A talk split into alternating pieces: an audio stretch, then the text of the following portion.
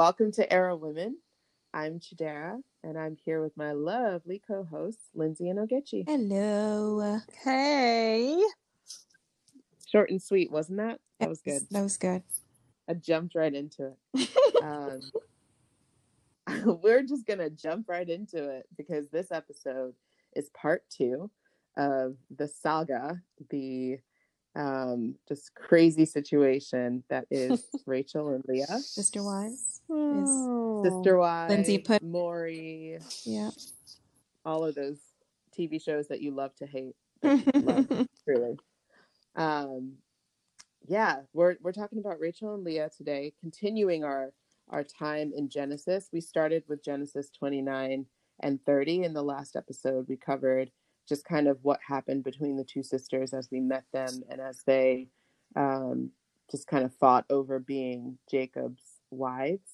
And we're continuing their story, picking up with Genesis uh, 31, and we'll be here through um, Genesis 35. And there's a lot to say about the two. There's a lot to learn from their characters, um, but then there's also a lot to learn about God and where um, the Lord just has His hand and His eyes on them the whole time, despite all the craziness. So, um, if you don't know the story of Rachel and Leah, just to backtrack a little bit, um, we met Jacob. He's run away from his brother Esau, and I'll again, I'm not going to focus on the men here, but feel free to go back and read in Genesis about Jacob, who's one of the patriarchs of the um, of the Israelites. So Abraham, Isaac, Jacob being the grandson of Abraham, and um, he stole his brother's birthright and ran away. And so we pick up with the two ladies when we find him um, on the run. And so he he meets Rachel at the well at a well that he stops at, and she's so beautiful that he just has to ha- have her as a wife. And um, it turns out she's also his cousin, so that's fun. But remember, back then it was normal. Right. It's not. It's not accepted today, but back then it was very, very normal. In fact, encouraged to marry within your clan. Um, so he gets tricked by his uncle, who then becomes his father-in-law. Um, Twice. because he signs up twice. Right. He signs up. He signs up for Rachel, but he gets the two for one special, which is Leah, uh, which he didn't want. And unfortunately, Leah is not loved by her husband. That's very clear.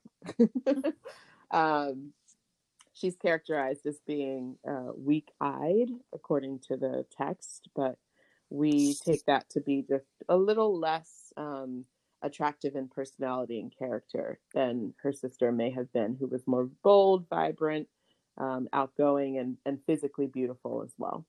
So Rachel and Leah, they have this back and forth um, about who can have children and who can't. Leah gives birth gives birth to four sons before Rachel is even able to, and she even pushes her servant girl into the mix before she's able to.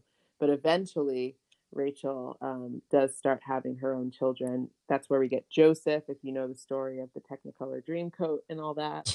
Um, Right. so there's a lot here, right? And and from these two ladies, the the nation of Israel is birthed. So um, I just want to start by asking you, ladies, what were your biggest takeaways from, I guess, week one, and and just learning about who Rachel and Leah were.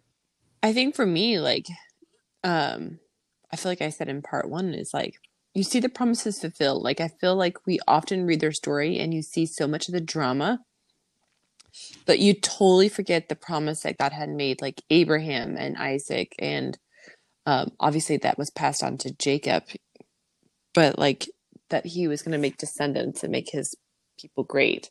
So even through the bickering and the back and forth with you sleep with him, no, you sleep with him, or here's my servant, you sleep with her, um, and all these children are being birthed, you kind of forget sometimes, at least when I've read it, you realize like further into Genesis, like, oh, those are the 12 tribes of Israel. But like when you're Mhm. reading it, I feel like you get just so distracted with so much of the drama, which can we be honest, it's kind of like how real life goes. We totally forget the promises because of all the Yeah. drama we're gonna do in the Uh. midst of all that. Like um so I feel like that's what really stuck out to me Yeah. this like just rereading the story again, their story. Um, and I kind of, I'm not gonna lie, I was always a Rachel fan because I just you always hear that she was the favorite one and all this other stuff. But looking back, I'm kind of like, oh, I'm not. A, I don't know. I might be a Leah fan in this, um, just because I feel like I can see Leah's heart, you know. So that was and not to put the two right. Exactly. Not, we're not. It's not that we have Right. to choose, but the characters do kind of shine through as you read through the text and get to know them. exactly. That was my takeaway. And Rachel is like she's the not all that glitters is gold, right? Like Mm, she's pretty beautiful, but on the inside, not as much. has a lot of things to deal with. Yeah. I get you. I'm still thinking. It was a lot to be fair. I was like, wait, where do I want to start from? Um, I'll come back. How about you share? Ooh, yeah, do that. Okay. Um, I think for me, I really just um I dwelled a little bit. Is that a word? Dwelt? Dwell. Dwelled? I don't know. Whatever that word is. I was uh I lingered a little bit on how Leah's character, um, she kind of comes out of her shell a little bit towards the end of chapter 30 or really as she starts to have children and she gets confidence from being able to give Jacob all of these sons you see her character change a little bit from how she was kind of um, characterized in the beginning as more probably more timid or or more meek or you know unattractive um, it's not that he loves her at this point but she starts to not focus on that Mm, um, after a couple of kids. And I think that's so interesting that the one that she changes her demeanor and her heart posture is on Judah. And as we know from Judah, we get um, the lineage that leads to Jesus Christ, and that's her fourth son. So I, I really found it interesting that she decided to, to start praising God from that fourth son um, she got over that victimhood that she'd been carrying with her for so long because of her sister and their relationship. And what you start to see is her fight back a little bit verbally, right? And she starts to um, stand up to her sister, maybe in a way that she never did growing up, or maybe she just never had the confidence to do it. But um, again, it's not that she's right and Rachel is wrong, because I don't think that that's what really transpires. Right. But I do think that you see how uh, when she starts to focus on God instead of focusing on the fight with her sister, um, she starts to get this confidence out of nowhere to speak back, and um, yeah, and and God honors that um, her earnest prayers and her. Um, I think it talks about how she she would she would cry out to God in in all of what she was dealing with, and she would um, go to Him with with the things that were troubling her knowing that she wasn't loved and all that.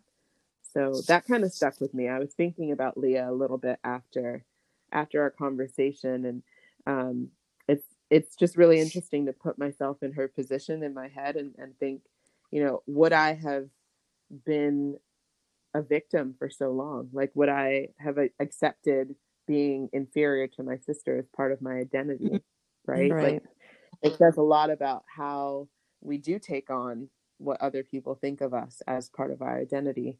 Um, but look at the change when she focused on God instead. right. Yeah. That's good.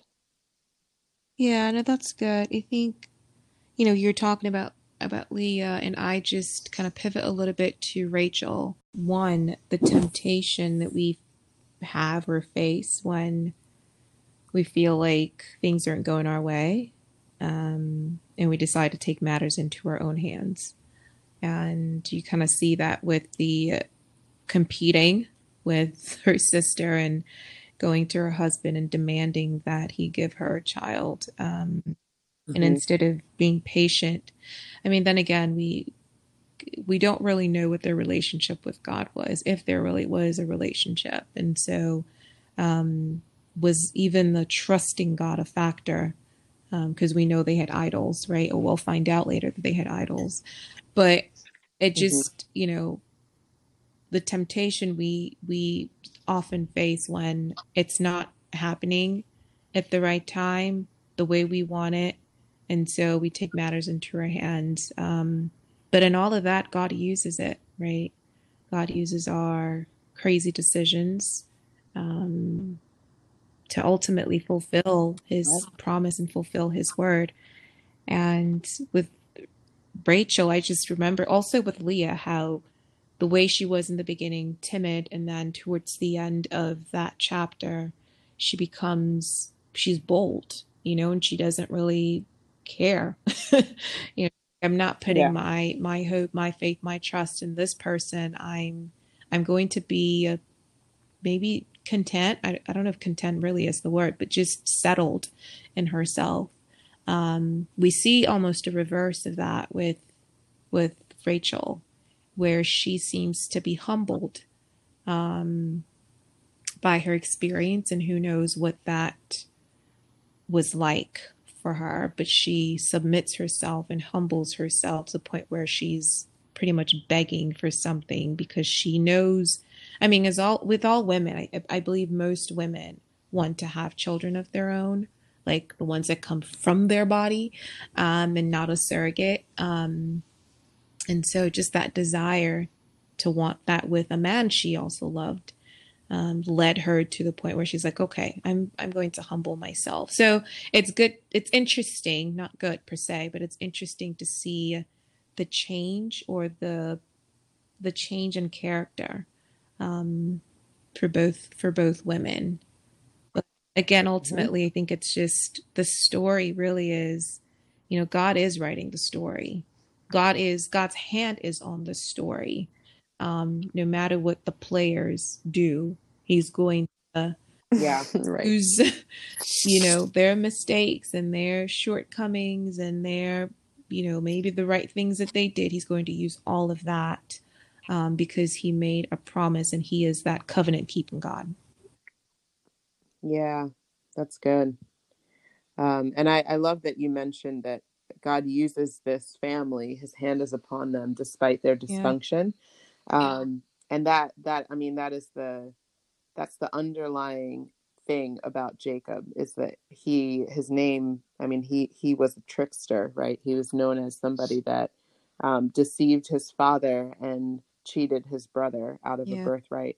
Um, and again, we're not going to focus on him, but he is a major part of the story, as is Laban being a similar trickster and um, deceives Jacob several times. And so um, that's kind of where the story picks up, right? Because he starts to, he's been there, he's been working. Remember um, from the first episode, we talked about how he paid for his yeah. brides, his two brides, by working um, for seven years for each of them. Right. And now he's come to kind of the end of this time of working and living in his his um, uncle and father-in-law. I don't know which one to call him. Let's say father-in-law because I think now that they're married, right? Like let's say father-in-law.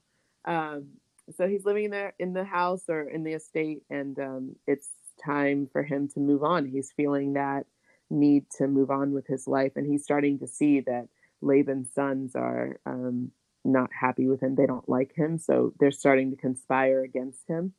And so Jacob goes to his two wives and basically says, um, Your father's attitude towards me is changing. He says this in um, chapter 31.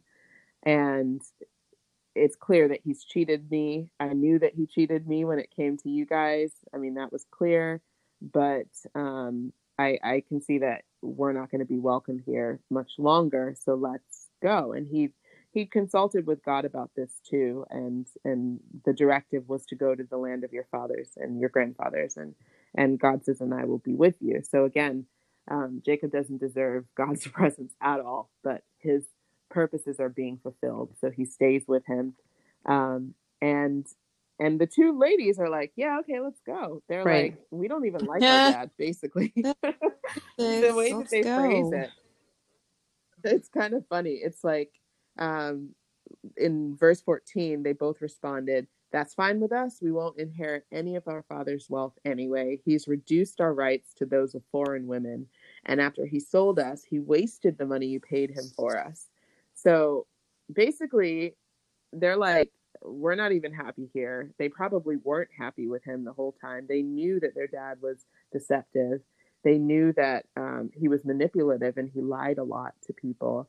And so they saw that he was just, you know, wasting away the money, not being not being responsible. And Jacob was really that savior. So going back again to that first episode, um, how we suspected that Leah was probably glad that she was sold into that situation. Um, this kind of confirms that she she probably was happy to go because it's clear that they were not wanting to stay with their father. So basically, he packs up the two wives, the two uh, concubines, the two servants that get, got um, pregnant, the whole shebang, all of the belongings, all of the kids. But what's interesting is that it's noted that Jacob puts um, Leah and the other servant. I think it's is it uh. um, Zilpah. So it's like in order, right, of the most important people from outward. Like uh, picture this huge caravan of people traveling out at the forefront, the people that would get attacked the first in this group of people um, are his servant wives, and then not even both of them, one of them, and then it was Leah. So he still doesn't like her, right? He puts her out towards the front of the group.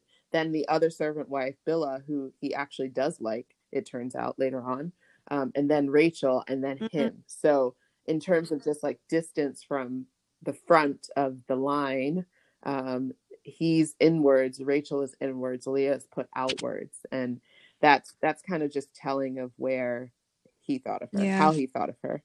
Um, so yeah, so they so they leave and they. Um, do you want to talk about Ogechi? Do you want to talk about um, Rachel's role in her own little trickery, her own little deception right. there? Uh, you mean her taking the idol? Uh, Yes. I, you know, you wonder why she did that. Uh, maybe she thought, I forget what the commentary was that I was reading. Um, that she probably thought that taking the god, not necessarily so she could worship that idol, but it would give her some sort of protection or just I don't know what she was thinking, but she's funny. So Rachel takes the idol, her father's idol, what verse is that again, ladies? It comes in where is it's, it? I saw it just now. Yeah, it's verses um thirty one, verse nineteen. Another nineteen. Rachel stole her father's household idols yeah, and then took them with them her. With her. Um but basically it's important because Jacob had told Laban like um, search everything. I'm taking nothing of yours. Yeah. I like in fact if you find anything of yours in my caravan, um, that person's right. gonna die. And- basically. He was like, I don't even need you. I I just want to go. I'll pay you whatever I owe you. I won't take anything with with us. I'll take only what's mine, my family, my wives, and we'll go. Um, but then, of course, Laban gets suspected, suspecting that um, Jacob Jacob has taken more than he said he was going to take, and so he goes searching for anything of his. And okay, yeah, then okay, so pick it up. They leave, and Laban and his his sons and his boys pursue them. Um, and of course, an altercation, well, close to one, where back and forth, back and forth. So yeah, what's his name? Jacob says, "Sorry, ladies." I'm like trying to like hype myself up here. Jacob says, um, you know, just search for it if you find it. And so, of course, Laban goes from tent to tent and gets to Miss Rachel's tent. And Rachel hides the idol and sits on it, wraps it up, sits on it. And her dad comes in and she doesn't get up. And she's playing real coy here. um, she's like, yeah, you know, what are you looking for? And she's like, I'm so sorry, I can't get up because um, it's my time of the month. Ladies, use your time of the month for Girl. your advantage if you need to. Can we just talk about that for a second? For real. Like, oh.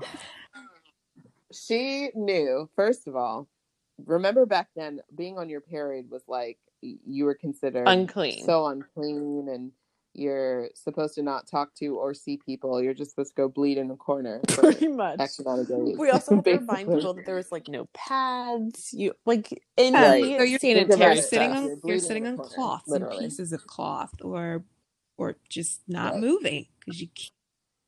so really graphic really kind of you know not not sanitary situation um, but she knew that men would be repulsed by this.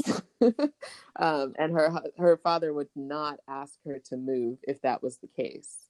So she was a quick thinker also a liar a Yeah. little bit right? Mhm. when you're um a little deceiving but she knew that that would work. So it's so interesting how since the beginning of time men have been repulsed by our periods.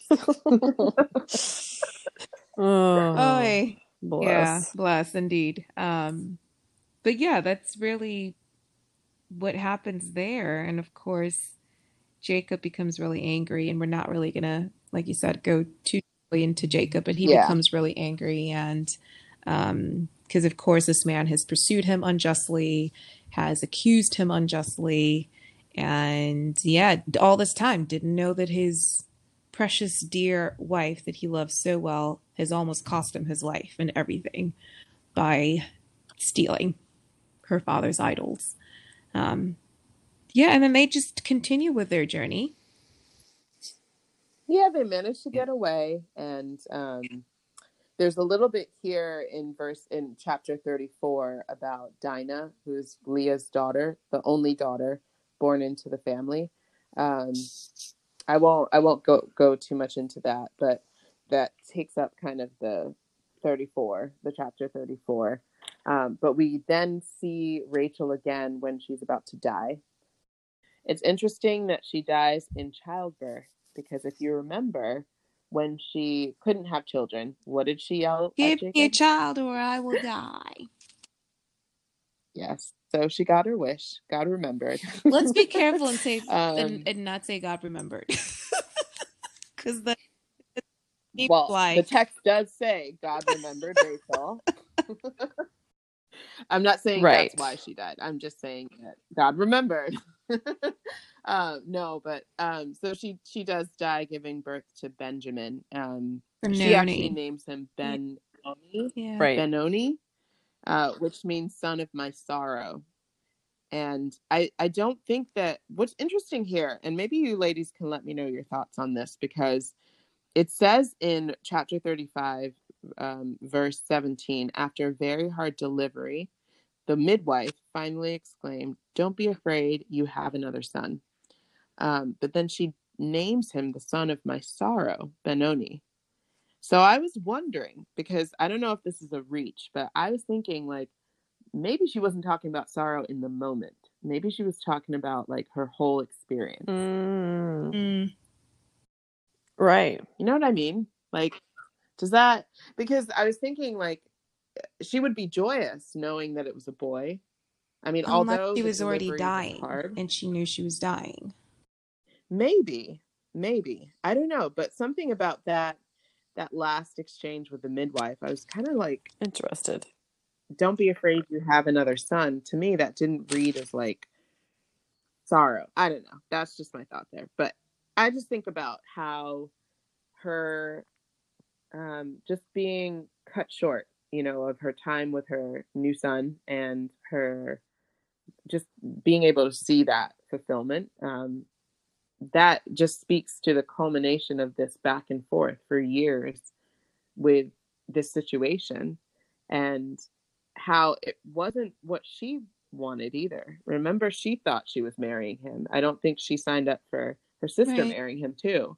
And then finding out that she couldn't have kids. I mean, there's a lot there's a lot to be sorrowful about. Yeah. It's a good take. I mean, yeah, it's interesting, and that's it's. I can see how. I just um, never really thought of it that way. I just always, you know, when I read the text, I just read it as she was probably she knew she was dying, Um, because I'm sure she probably bled a lot or just stuff going on. Who knows? And being out there in the wilderness, it's not like they have all the medical care, right? Yeah. Yeah, Yeah, but that's course. a I mean, that's a then. good way to it's an interesting way to look at it. It makes sense. I just didn't think about it. you ladies, you read it. Uh, let us know. It was a sorrowful event. My note here says like she died in childbirth, of course, um, is is a sorrowful event. But then Yeah. Jacob Right. changes his name, which I also find interesting. um, and the fact that he buries her on the way to where they're going, um, on the way to Bethlehem. And he sets up a stone monument, but he doesn't honor her in the way that you may have expected him to honor the wife that he wanted Right. so badly. Um, so I find that very interesting, and we'll we'll talk about Leah in a second. But yeah, I just I it it makes me so sad that that's how her story ends, kind of, um, because it seems like well, was all of that worth it? You know, like did did she have the relationship with her husband? Did she actually get to enjoy that marriage? Mm, Maybe not. Constantly bickering over who Right. sleep with them so you can have children. I mean, yeah, I mean, I, I, I can't even put myself in her position. I can't even try to think about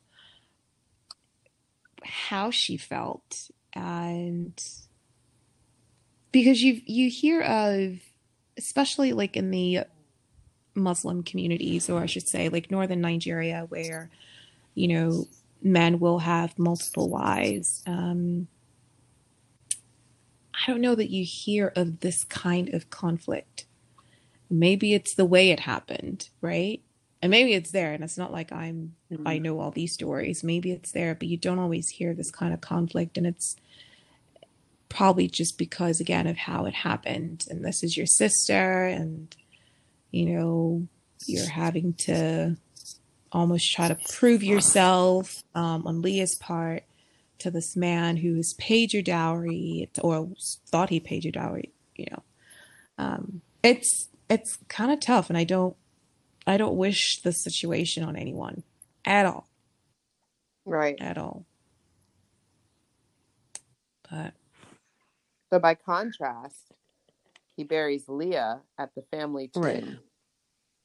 but I mean, he it's not like he could have taken Rachel all the way to the family too with him.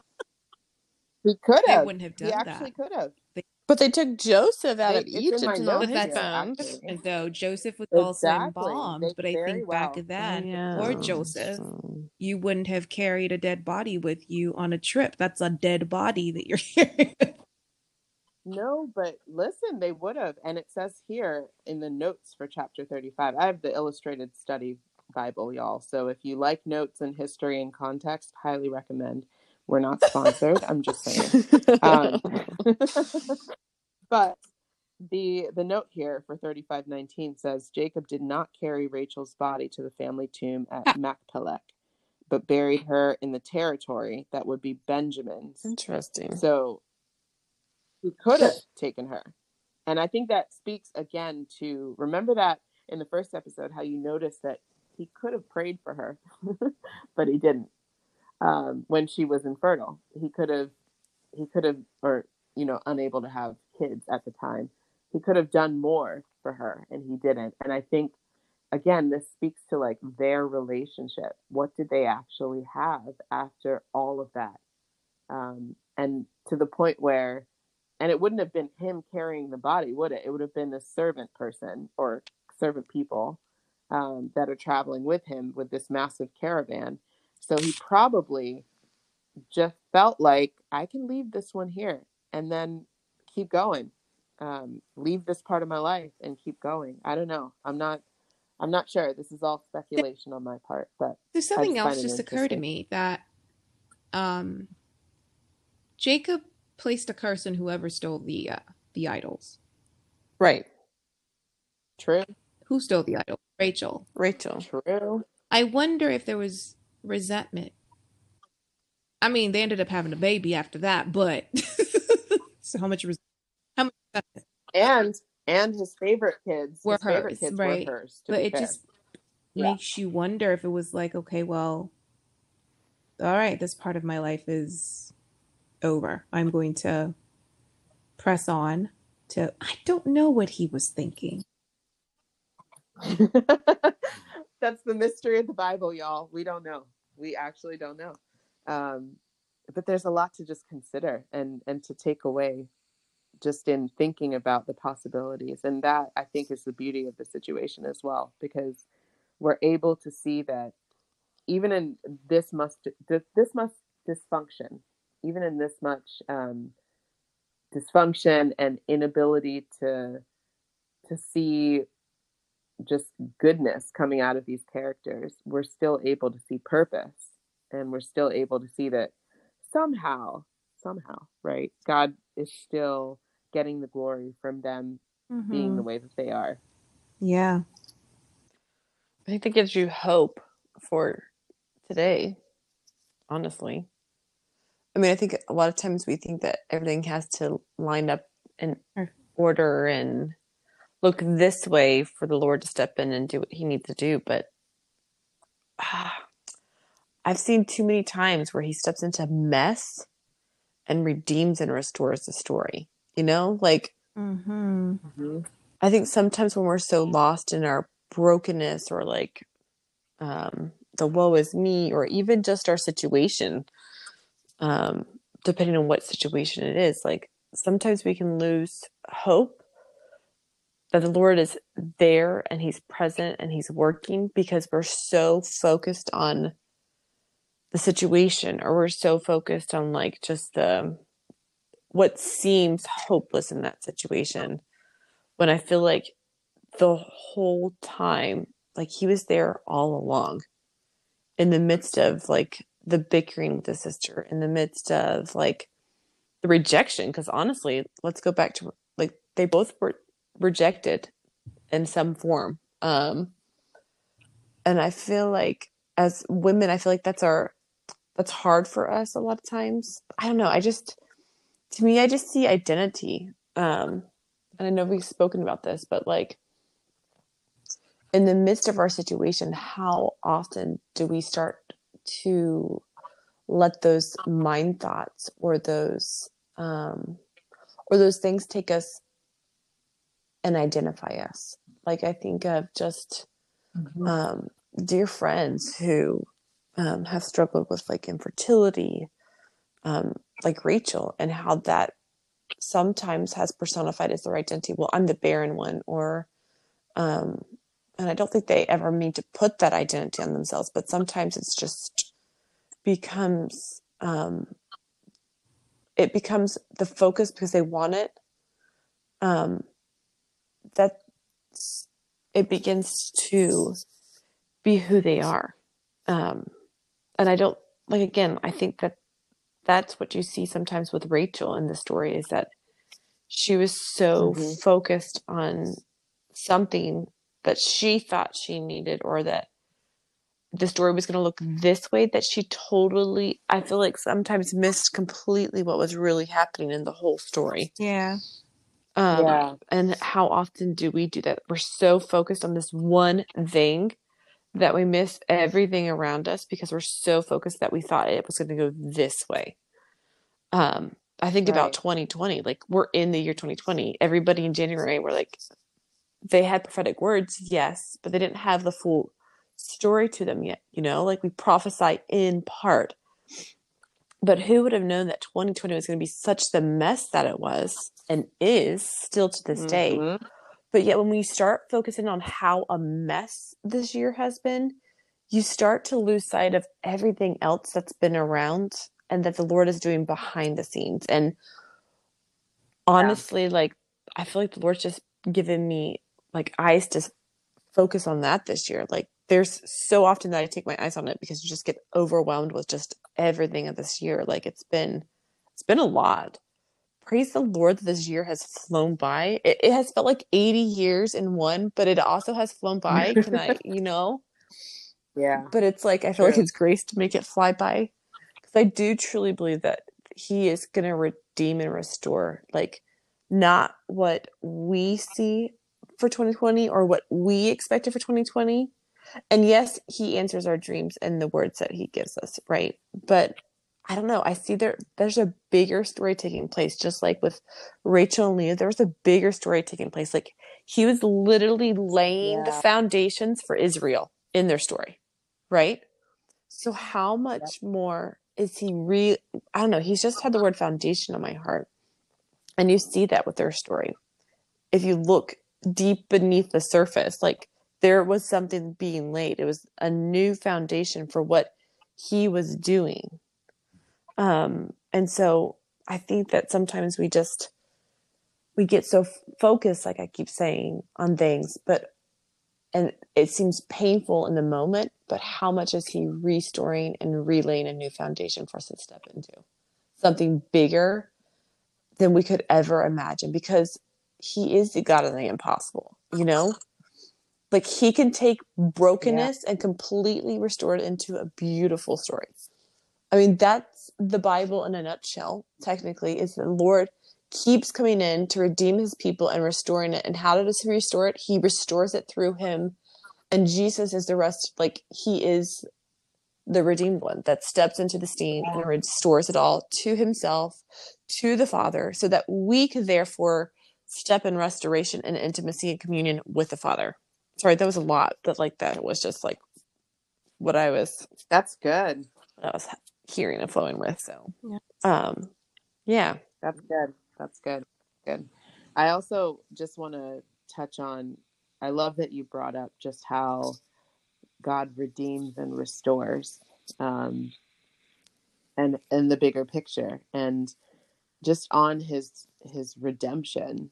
I think you see redemption although she's now dead, Leah is in a way redeemed. If you flip forward to chapter 49 and verse 30 nope 31 jacob is talking and he's telling his sons who are now the 12 tribes of israel right it's been established that this is what's going on um, he tells his son soon i will die and join my ancestors. Bury me with my father and grandfather in the cave in the field of ephron the hittite. Um, verse 31 just skipping goes to say there abraham and his wife sarah are buried. There isaac and his wife rebecca are buried. And there i buried leah. And i think that is just so it's like beautiful and poignant and interesting at the same time because these women that are mentioned are the mothers of Israel, right? Sarah, Rebecca. They are the loves of their husbands' lives. Um, if you read their stories, which you can, you can read Sarah and Rebecca in Genesis. Um, and they get that place at the end, um, you know, right alongside these fathers of Israel. And so Jacob becomes one of the fathers of Israel as he accepts his place in the ancestry, right? And, and knows that he's about to enter into that place um, of ancestry. And he says, There I buried Leah. Not there I buried Rachel, because he didn't. But I think there's something there's something about that. I mean, it, it wasn't a coincidence that he buried Leah and he's willing to be buried next to her in the end, someone that he didn't love in the beginning. Um, so I just see a lot of God's redemption in that because Leah is redeemed in a way. Um, from being unloved to becoming a mother of nations, right? And being um, not looked at by so many people, including her father, her sister, to being in the lineage of Jesus. Um, so, yeah, that's just, I always found that really special. Hmm. That's good. I've actually never noticed that. It's slight, but I think it's important that Right. Jacob's the one talking, right? Right. He says it. Uh, there I buried Leah. Um, so, yeah, it's significant, I think. That's good. It's like the, yeah, like you were saying, restored. Yeah. So, in a way, they both, I mean, it's not it's not all Right. roses in the end, right? Um, it's not it's not that they died both happy or you know like like we felt good about their stories, but um, we just see so much purpose behind it. There is still that element of redemption, as we just mentioned, and then there is still that um, lesson to be learned from Rachel's life, um, and and that reminder to all of us that it is not and it will never be more important being beautiful, being attractive, being loved by everyone than it will be being loved and truly known by God. It will, it will never be more important to appeal to this world than it will to appeal in your heart to the one who made you. So, just a reminder, um, especially to the ladies who feel like the Leahs of the world, who feel um, like you're overlooked or unloved or um, you, do, you don't walk the same way that this woman does. You don't look like Beyonce. I mean, whatever, whatever you feel. Um, you know what I mean? Like it's it's okay. Right. God is still writing your story, um, and your identity is not rooted in what people think of you. It's the confidence you want is the confidence that comes. And your your identity That's is it. not rooted in in And what you look you like, you know, that. not just what people, because there's also how you see yourself, aside from how other people see you, which I think is a factor in the story as well. It's how Leah saw herself. She didn't think of highly. She thought she had to, Mhm. you know, do so much to get this man's approval and have sons, and she could, hey, with each son, she's like, I'm getting closer. I think I'm getting closer. Um, so yeah, that low self-esteem, it it's not in what you look like. It's it's knowing that God says that hey, you're I, you're fearfully and wonderfully made. Um, that you are called, you're chosen, right? Those are the things that we hold on to. Um, and just also knowing that God has that bigger plan, um, something bigger than what we can conceive of and just trusting in that plan instead of trying to fix it ourselves. Yep. Yep. It's all it's all there. So I think when we look back and we we've spent a little time in Genesis, we've talked a little bit about um, the mothers of Israel. I mean, we covered these two, but we also Yeah. mentioned Sarah and Rebecca. Um, Mm. do we go back or do we go forward, ladies? You know, let me just do a quick flip wherever the finger lands.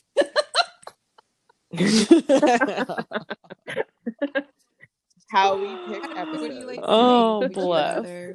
We can touch on Sarah since it's sort of the same. It's a similar, somewhat of a similar story. Um,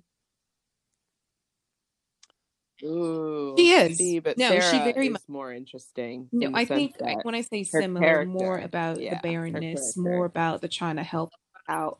Um, right, right. yeah. But I have some stuff to say about Hagar, so that's a good one. I don't know if we do it next. I don't know if we do it next, but when we get there, I'm Mm. Team Hagar. Team I'm just saying. I love you. Yeah. oh. So we going forward or are we going backwards? I just landed on the poor widow with the two coins. I feel like we should go to New Testament. We've been in Old Testament for a couple Yeah, I episodes just here. landed on the persistent widow, but that was a parable. Yeah, I agree. So Should we do one about widows? The widows think of the New can the Testament. widows. I think we can do it. That's it for this episode. We're going to do the widows for the next one, but we hope that you enjoyed Rachel and Leah two Yeah. parts. That was fun. I enjoyed that, guys. I thought that was fun. Um, and yeah, let us know what you think. Let us know what you thought. Actually, I'm curious to see if anyone else um, saw kind of what I saw about Rachel Yeah. yeah, I'm curious to know if that struck anyone or if this seems kind of far fetched. And it's okay if it does, because I think that's the beauty of the Bible. We can interpret it differently, and it's for us to ponder and um, really try to seek God for understanding. And, and that's what I, I would love for us to do together. So if you feel so inclined, get in touch with us. We're all right. over social media. Um, arrow.women on Instagram, on Facebook, Arrow Women. Um, the podcast is on all the platforms now, thank God. Apple. Um, right? So we, yeah, engage with us, and um, we love hearing from you. Just know that we do talk about the ladies that have the opportunity to tell us face to face when when you are able to listen. So please do let us know if you do listen. Till And next with time. that- Happy Thanksgiving. For those- Until next celebrate time. Thanksgiving. Yes, enjoy the holiday.